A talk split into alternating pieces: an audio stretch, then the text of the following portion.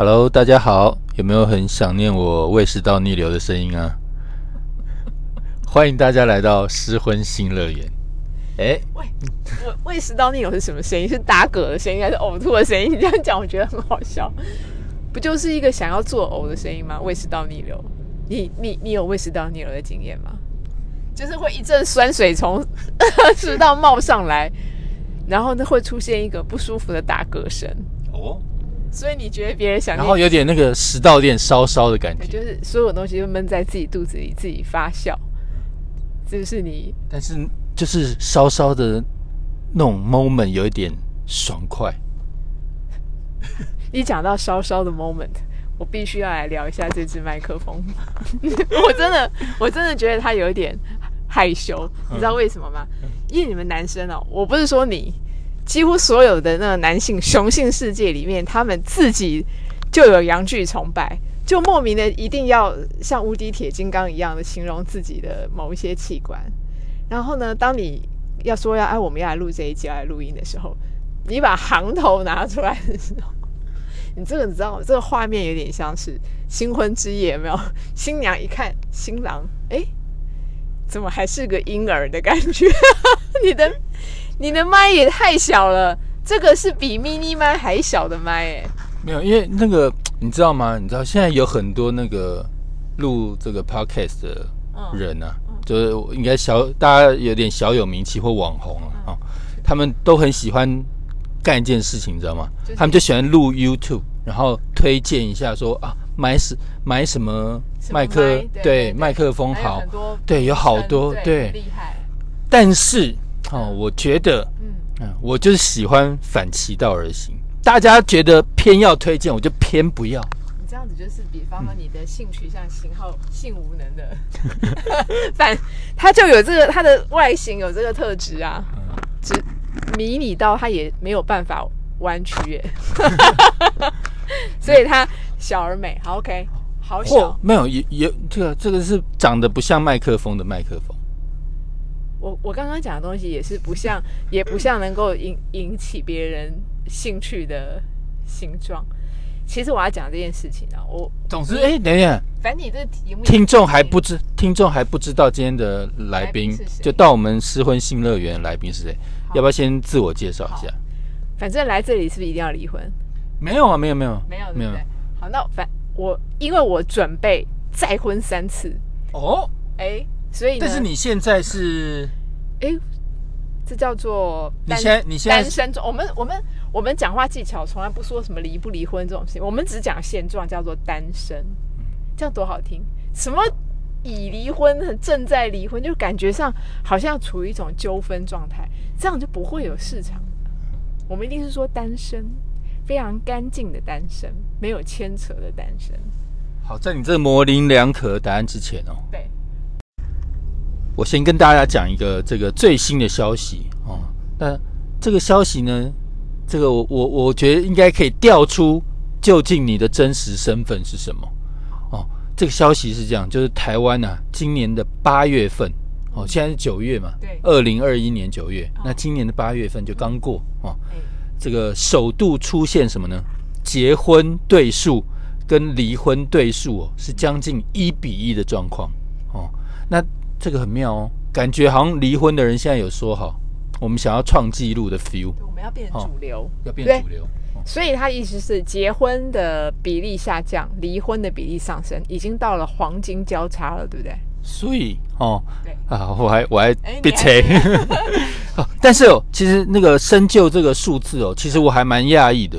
哦，因为这个数字告诉我们说，今年的一月到八月结婚对数是六万九千四百六十一对，我。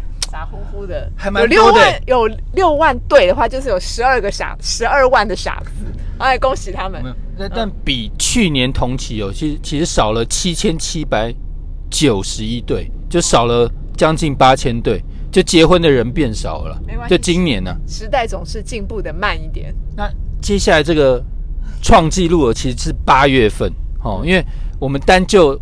一个月一个月份来看的话，八月总共有四千两百七十三对新人结婚，然后有四千一百一十五对离婚。哦，离婚还是输了一百多对，一百多。哎呦，你心算很好哎。对我们很计较，对不对？看看九月可不可以这个超？所以我要赶快再婚，然后再离，冲这个数字，对不对？八月其实已经很接近一比一，一比一。但是这个这样的，请问你在高兴什么？没有，就 就这个数字而言，其实这个状况其实是非常罕见，所以才会变成一个新闻。哎，这个是指台湾，台湾，台湾，全球，对不对？因为国外的人连结都不结，这个数字根本就没有结婚，也没有离婚，他们根本就不进去。生小孩可以，跟你共组家庭可以，可是要结婚免谈。现在流行不登记，不登记，我为什么在法律关系不要成为夫妻？对，因为你成为夫妻之后，你就跋扈嚣张，完全没有爱情，只剩下责任跟义务。很多人都这是过来人的经验谈。哎，讲完了耶，不就是这样吗？婚姻里面是不是责任义务？然后呃，不管哪一方委屈，委屈那一方一定会出现一种一种嚣张的态度，那对方就会有人，另外一边就会有人受伤。然后这种这种嚣张跟受伤，因为其实都嚣张人也是委屈，然后刚开始受伤的人后来也变成嚣张，就是他就变成一个像鬼一样的循环，最后就只好分开。哎，我听过十对有九对都说分开以后当朋友真的是舒服多了，早知道就不要白忙这一场，以前打打炮生生小孩一起交缴学费也就过了，搞后面这一招，然后牵扯不清的不是感情，都是钱。哎哦，所以结婚跟钱跟感情来讲的话，你觉得跟钱比较有关系？对，其实是原呃，应该说结合的时候，大家真的是以为我们在我们希望能够志同道合，可是我们都是社会人，而且是很资深的社会人。我们讲一句很实际的话，志同道合里面哪一件事没有柴米油盐？都是钱。如果我们你很有钱，我很有钱，我们两个差不多，还是会吵架的时候是价值观不同。总之，哎呀，我跟你讲，相爱的在一起的理由一百个、一千个，分开的原因几乎有百分之八成都是钱，就是这样。那我先问你一下哦，就你自己的婚姻维系了几年？十七年。哎呀，那蛮久的哎，已经超过七年之痒。中间养很多次。哦，对，但是因为有小孩就留下来嘛，所以留这生了几个小孩？两个，两个。嗯，那那个目前的话，你现在的状态是小孩是归前夫还是归你？应该是说，在这个抚养权的部分，因为对方很坚持，那我就没关系，就给你。因为我觉得这个部分其实以我当时的判断，我的小孩不是太小。所以其实只是差个三五年的距离，他们就是独独立的成年人。你去坚持这个监护权，然后让这个离婚迟迟无法进行是没有意义的。所以说你要我就给你，但是因为我是一个母亲，我还是想要养育的责任不能没有，所以我自己坚持的条件是一人一周，在我在我这里这一周，他们的食衣住行的费用我一应我自己出。所以这个这个模式其实挺好的，就其实这个小孩跟父亲或母亲其实关系都没有断。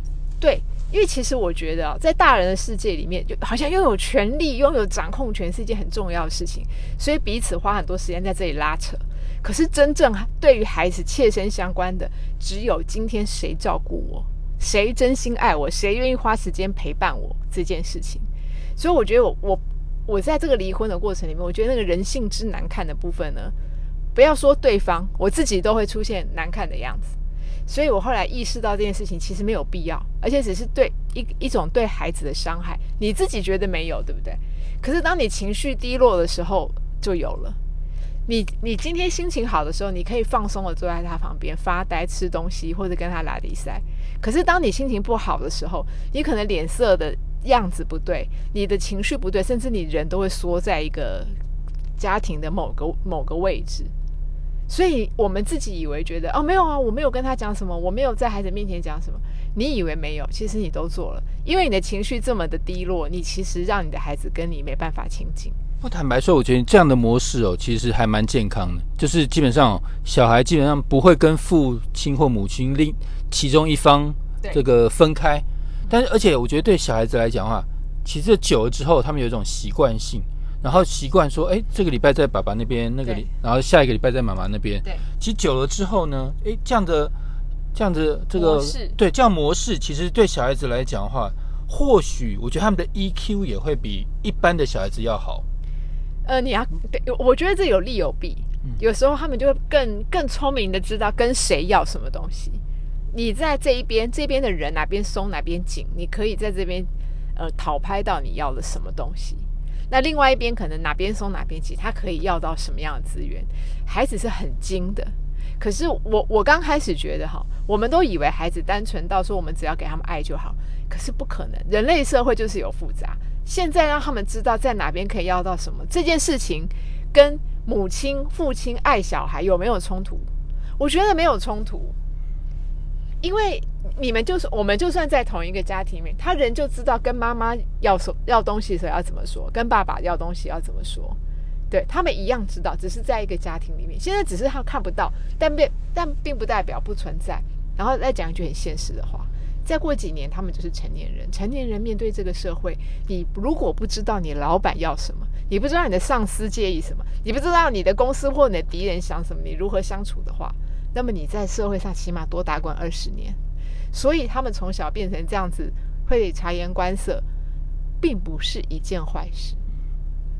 对我不是替自己讲话，我是觉得。假设我们今天走到不得不离婚地步，就是有不得不的理由。那么我如果留在原来的婚姻里面，我铁定是一个脸色很臭的母亲。那样子我没有爱到我的小孩。这是好，那这个我们亲子时间普及的亲子时间就过，因为我们这个节目，大家不爱听这个。不不，我们我们这个节目《失婚新乐园》基本上是限制限制限制级的节目哦。我刚刚刚是属于普及时段呢。那你大家问我叫什么名字？你叫什么名字？我叫人上人哦，是心上人的那个人上人。没有，我这辈子没有成为过人上人，我非得在这里取名，这是人上人。但是重点来了，我昨天呢想了一下我的名字之后，我还想要做一首打油诗。哎，人上人，人上人，就是我们成为人，但是我们没办法成为上人，但是我们可以做到人上人。因为那个上是动词嘛，我们孩子怎么生出来？所以这个跟跟人上人哦，我懂了，这原来是跟你喜欢的姿势比较有关系。诶，其实这两个，一个是比方雄性去找雌性也好，雌性找谁，那个人上人，不管是谁上了谁，有了人与人的连接嘛，那上是动词，所以其实人上人没有很难，我我现在本人就可以完成这件事情，对不对？当然，另外一个就是。人之上还有人，那就是还不错啊。因为你怎么样，当然你也在这个姿势占了所有姿势里面的一半嘛。不管上面是男生还是女生，所以是人上人，对吧？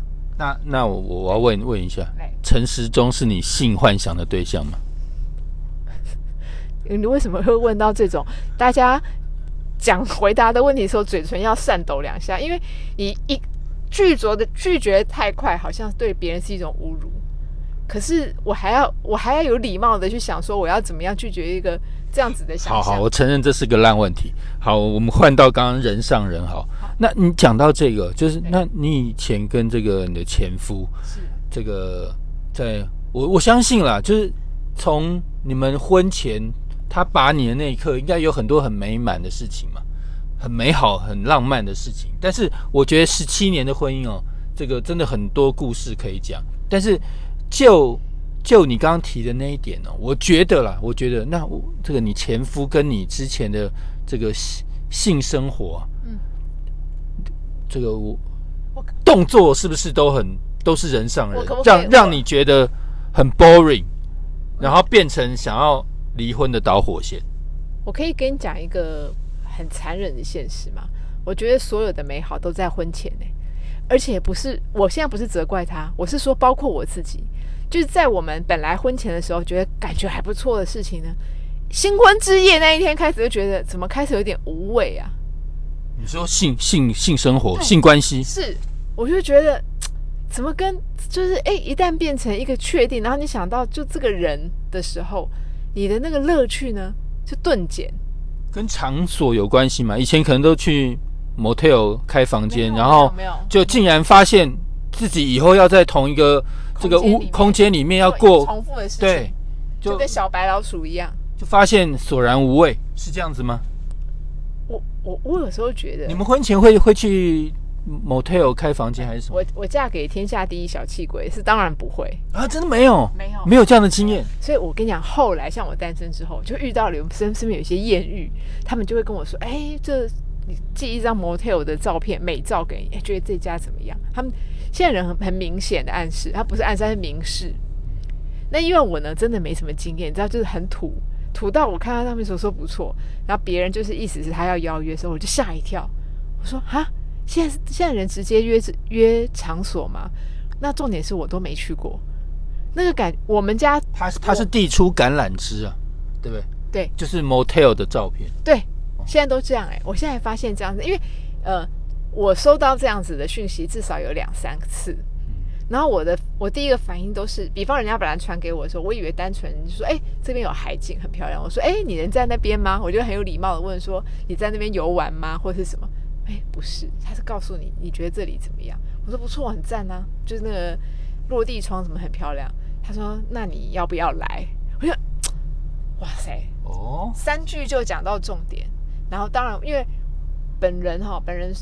虽然讲话好像看起来很直接，可是真的的时候，我们还是喜欢有一点剧情跟故事。我们看到那种东西直接来的时候，觉得这种、这种、这种毫无遮掩的这种约炮呢，其实是我们是不行的。你你你的前夫是你的初恋吗？不是啊，不是。但是你的恋爱经验应该不多。嗯，也不少哎，也不少。我们官方说法大概就一桌。嗯。前男友桌有一桌，但是不是每一个都有发生过性关系？嗯，所以你以前没有没有男朋友邀你去开房间的？我告诉你哦，因为我从我很早，我大概大一吧就恋爱，所以那个时候呢是没有开房间这件事，因为我是学生。然后我后来的交往的对象呢，因为我我我很早就是一个工作，不知道为什么这么在乎工作的人就是有毛病，所以其实我的生活里面的约会都是真的是周末出去走走的那一种，嗯，然后的确是有呃会有性生活，可是不至于特别花钱去开房，因为那个时候呃自己我念书的时候住校外，车震有没有车震的经验？车震有，车震倒是蛮多的。因为方便省钱，所以你你遇到的男朋友都是小气鬼？不是，也不，我觉得也不是这样讲。因为我老实说，我觉得有时候是一种感觉。那当你双方有感觉的时候，你你想一你想象一件事哦，我们两假设是我们刻意要到一个地点再去完成这件事情的时候，我会觉得那个感觉很刻意。就我们要去找个 motel hotel，然后到那边去完成这件事情。那我觉得这件事情本身它被完成的那个感觉，它是完全没有。它好像一个功课一样，就是我们要去那边完成这件事情，它本身就不会很吸引我，没有 feel。对，哦，应该是说，哎，到这个真的想要，然后比如两个人这个漫步在淡水河畔，那就算打好，我们就讲说，那你说打野炮对不对？那你说刻意要去打野炮，那又不好玩了。其实他的他的神髓，你说到 motel 或是去打野炮的神髓就在。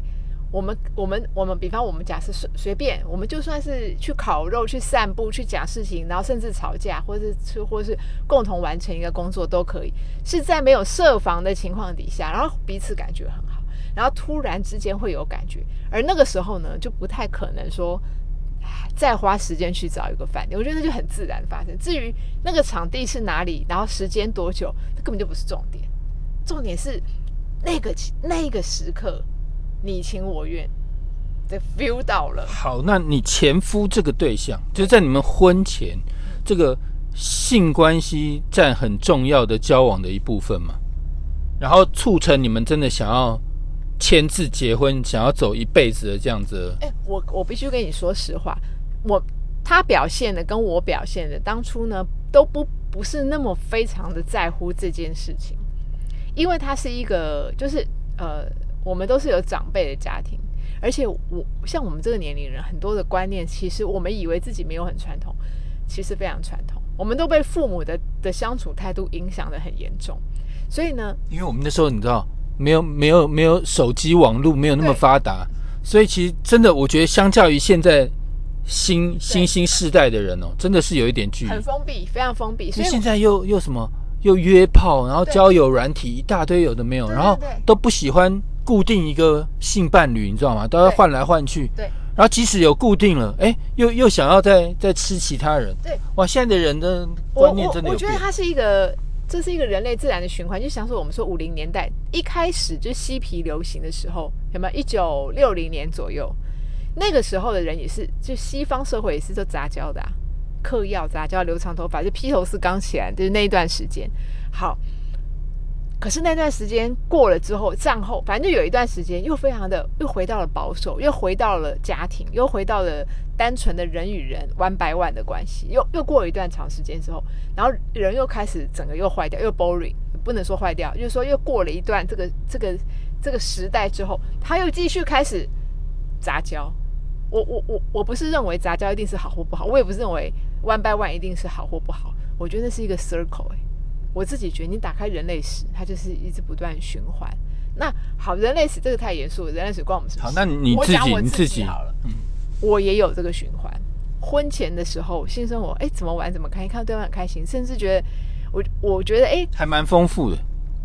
你是说对象吗？不对象吗？没有，我一次我一次只能跟一个针对一个人。对，但是就你前夫，对，就你认定他当你的老公之前，对，这个性性关系是占很重要一部分吗？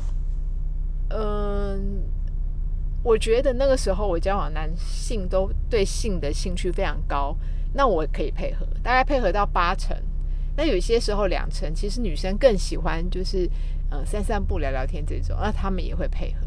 但基本上我是纯肉体的，而是这个精神上的。真正的交往，男生跟女生真的不一不一样。对对对，当然他们也会表现他们十足的乐趣，那我也会 OK。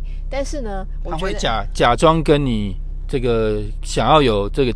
精神上的交流，实际上只是想要对这个最最后，对对对对对对，我我我曾经很明显发现这件事情，而且我是少女的时候，我发现这件事情的时候我就生气，因为我我第一个男朋友呢，就是他会忍不住的毛手毛脚，因为我们都很年轻，所以他应该就是荷尔蒙非常的旺盛，可是我完全不懂男性，摸东摸西的这样，对对对，可是我完全不懂男性，因为我们是我是念了，我是一个从国中开始就念女校的。的女生，我根本不知道男生在想什么。他说摸东摸西，我只觉得这个人非常的毛躁，非常的就是我跟你讲话的时候，你手在干嘛？你人你人在干嘛？你根本就没有专心听，你也就被手毛来毛去的。所以我觉得久了之后，我就会觉得我不喜欢跟一个很轻浮的人在一起。那感觉其实也也蛮蛮恶心的。就我现在的话，我会我如果是我现在的年龄，我我可以接受，我反过来可以接受，因为我懂了。我我其实是一边认一边长大，一边每次的这个过程，我才知道什么叫做男性。我真的是到了人生下半场才开始认识。人上半场的时候，我们就用自己的角度去，他你怎么是这个样？怎么跟我不一样？你怎么这么毛？或者你怎么这么这么色？或你怎么这么……现在我会觉得，男生对你好色的话，就是一种赞美。我现在这样觉得，就是如果今天有人他用色眯眯眼睛看着我。或者是说他他他认为他想跟我有进一步的关系，从我现在的角度理解，我觉得那是一种赞美。不，你你说你这个在每个交往对象或者是每一个年龄层，其实都对两性关系都有一些新的新的增长或者是学习。对，其实男生也是，男生真的也是。其实我我我我这个刚开始哦，就我其实真的就对性这件事情哦。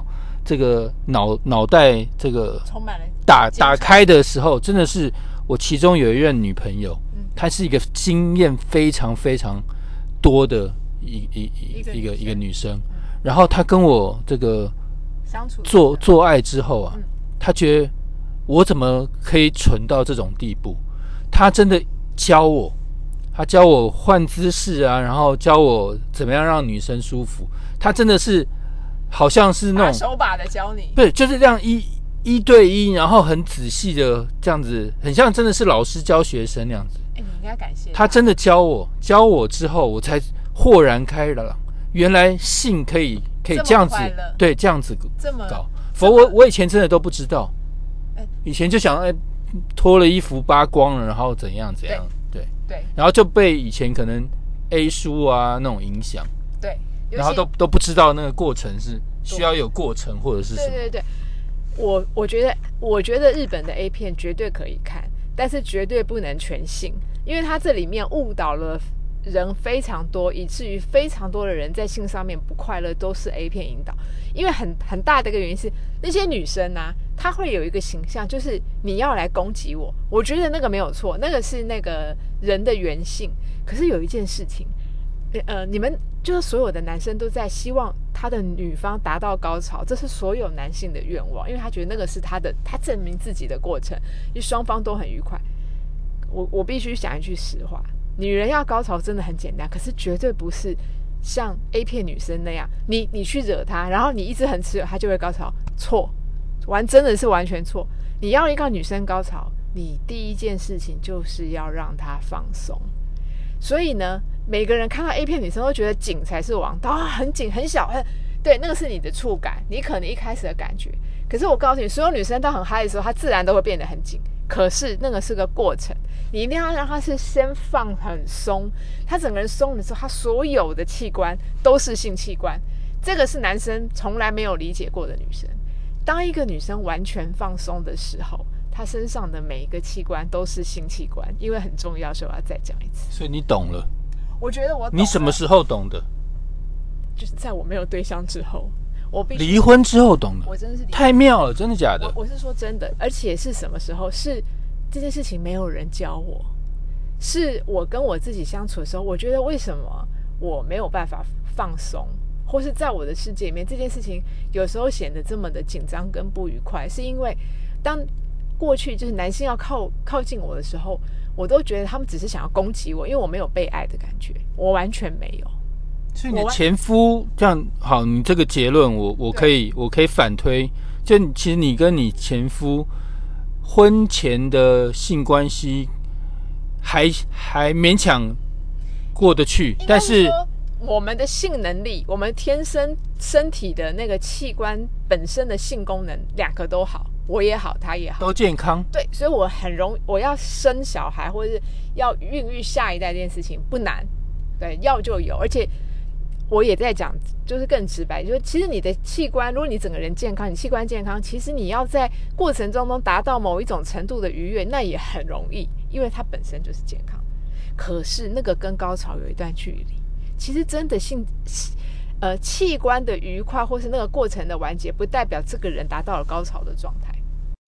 但是你刚刚讲到一个 key point，就是你们新婚之夜，对，让你索然无味。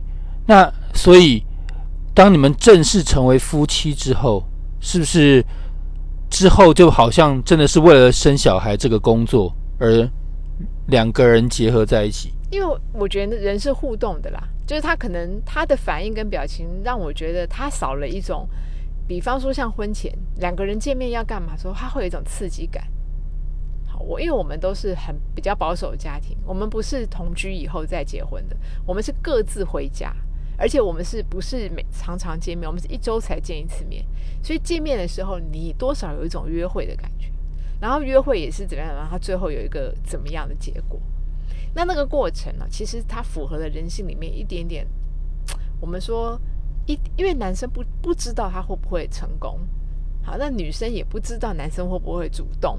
这里面有一点点那个乐趣，就是你追我，我追你的那个乐趣，还有这么一点，那有点幼稚嘛，像学生。但是呢，他就有一点一点点的刺激，一点点偷情的乐趣。很那个时候，我觉得我们两个都有一点点这种约会后这种小偷情的快感。但是后面呢，别人说你也不用偷了嘛。好，然后我就，而且我们结婚的时候呢，就是男方的父母非常的希望赶快有小孩，所以呢。到后面就会变成有一点觉得不行，为了生小孩而做。嗯，我我其实是不鸟的啦。但是呢，你说这种感觉，其实我真的觉得长辈不要多话。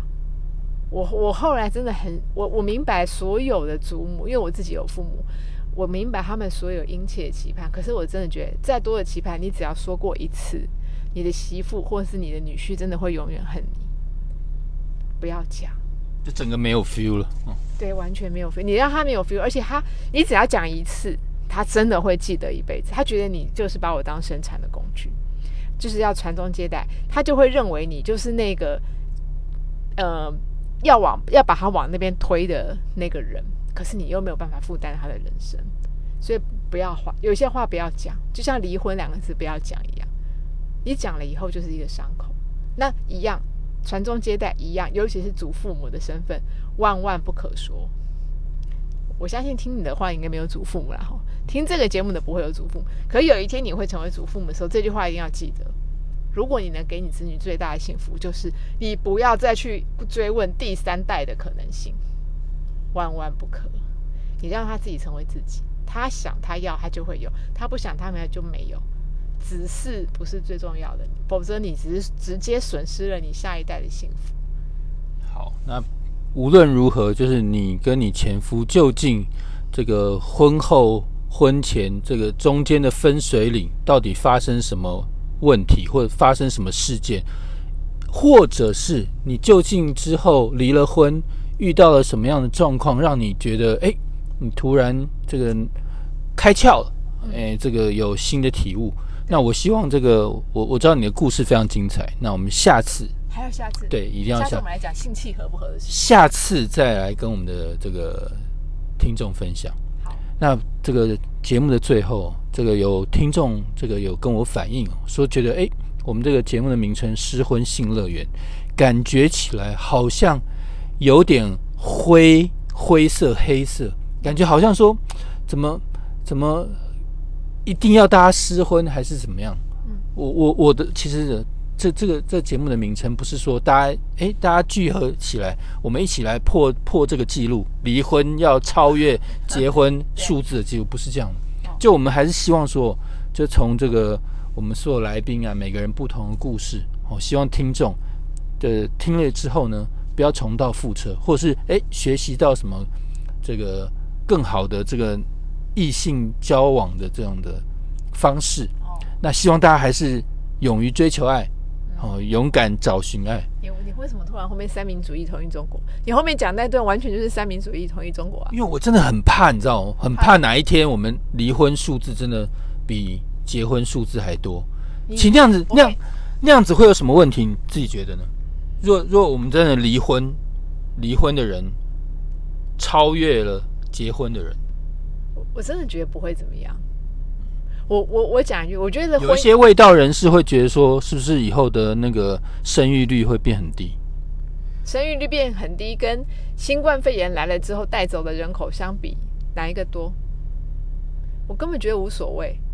地球就是人口太多了，就你你你你无论怎么怎么努力生，就是你如果拼命打高端，也是一直死，所以你永远追不上打高端的这死亡人数，是这样吗？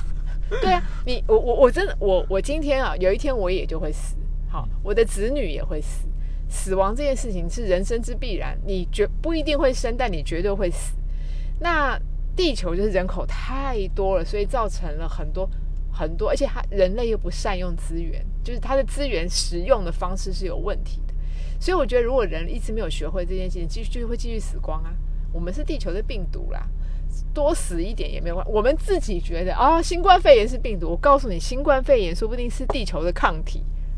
但是好，我们我们就其实哦，我们回到刚刚那个结婚跟离婚数字，其实有一个东西哦，我觉得可以让大家听众自己思考一件事情。基本上好，我们今天这个凸显了这个新闻的 topic，就是说，哎，告诉大家说，哎，八月份，今年八月份的时候，离婚跟结婚已经接近了一比一。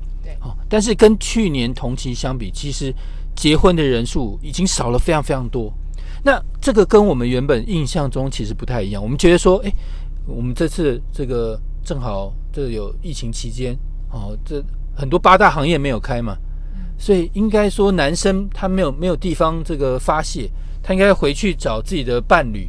哦，那不管是怎么样，是不是应该想要结婚的这种欲望可能会变多，或者是？哎，可能自己平常找外面的这个八大行业的女生去去发泄，哎，现在回回过头来找自己的老婆、自己的这个女朋友，那是不是生育率会变高？其实数字告诉我们，其实不然呢。结婚的人变少了，生小孩的人也没有变多。呃，我我我觉得很正常。我我我跟你讲一个我自己真实的话，我我从未像我这段时间如此的平静而且愉快，而我现在完全没有对象，我连暧昧我觉得不适合的对象一硬就变成呃把它切比较干净的清除。那过去。好，对一个像我们这样子已经离婚哦，干干净净没有纠纷的人，然后如果有人来跟你玩暧昧，有很多人是不是会觉得证明第一，我可能还有市场价值？那第二，其实爱情本来就很迷人，所以其实应该是个乐趣，对不对？我认真的想要让它变成一个乐趣，可是我后来发现这里面我毫无乐趣可言。你会有一些东西是一，反而是一种情绪的负担，来来回回的负担。我是说真的。感情这件事情，有时候我说，除了荷尔蒙，我们我们人的这个肉体本身的需求这件事情能够被解决以后，在精神上面，你对于另外一一方一方的依赖，往往是你在对自己生活里面的不满不满足。如果你生活能够呃过得好，过得满足，你找到生活重心，其实那我真的觉得那一块是小块。就像你今天吃什么都会饱，你不一定要去吃大餐。所以你没有吃大餐，你不会饿，你也不会觉得有什么损失。我现在这种感觉，如果今天有一个爱情来了，我觉得 OK，我可以去五星级饭店吃 buffet，或者吃很顶级的法式料理，我可以，我也愿意去享受。可是我不需要餐餐都是，而且我我不会期望我一定要去吃这么大的餐，因为那个吃大餐吃完你也会过饱，你也会有负担，而且你会觉得。你再吃，你吃一次、吃两次觉得很开心。当你吃到第五次、第十次的时候，你会觉得不过就是这样，再美味都一样，爱情也是一样。哇，你最后这一番话真的是让我心有戚戚焉啊！所以你最近吃大餐，你吃了什么？对我真我是我是这样觉得。所以像我现在，我会觉得哦哦，我可能前一阵就是看过了这些美味的食物之后，我突然之间就是口味清淡，很可能是这段时间我的口味清淡。那么。这个口味清淡让我觉得身体有一种排毒的乐趣，就很舒服，是真心舒服，而且一觉到天明，中间连梦都没有。我是说真的，很多人看到我就觉得，哎，你怎么看起来？因为我没有化妆嘛，也没有什么保养，那有的人会觉得说，哎你好像你怎么也没有变老，因为我年纪有点资深了。可是我没有刻意，其实我觉得心情影响很大。你只要睡好，就不会太老啊。好。那我们反正那个，谢谢今天人上人哦，来跟我们分享一些他的这个经验、跟心情、跟故事。好，我们下回见。好，拜拜。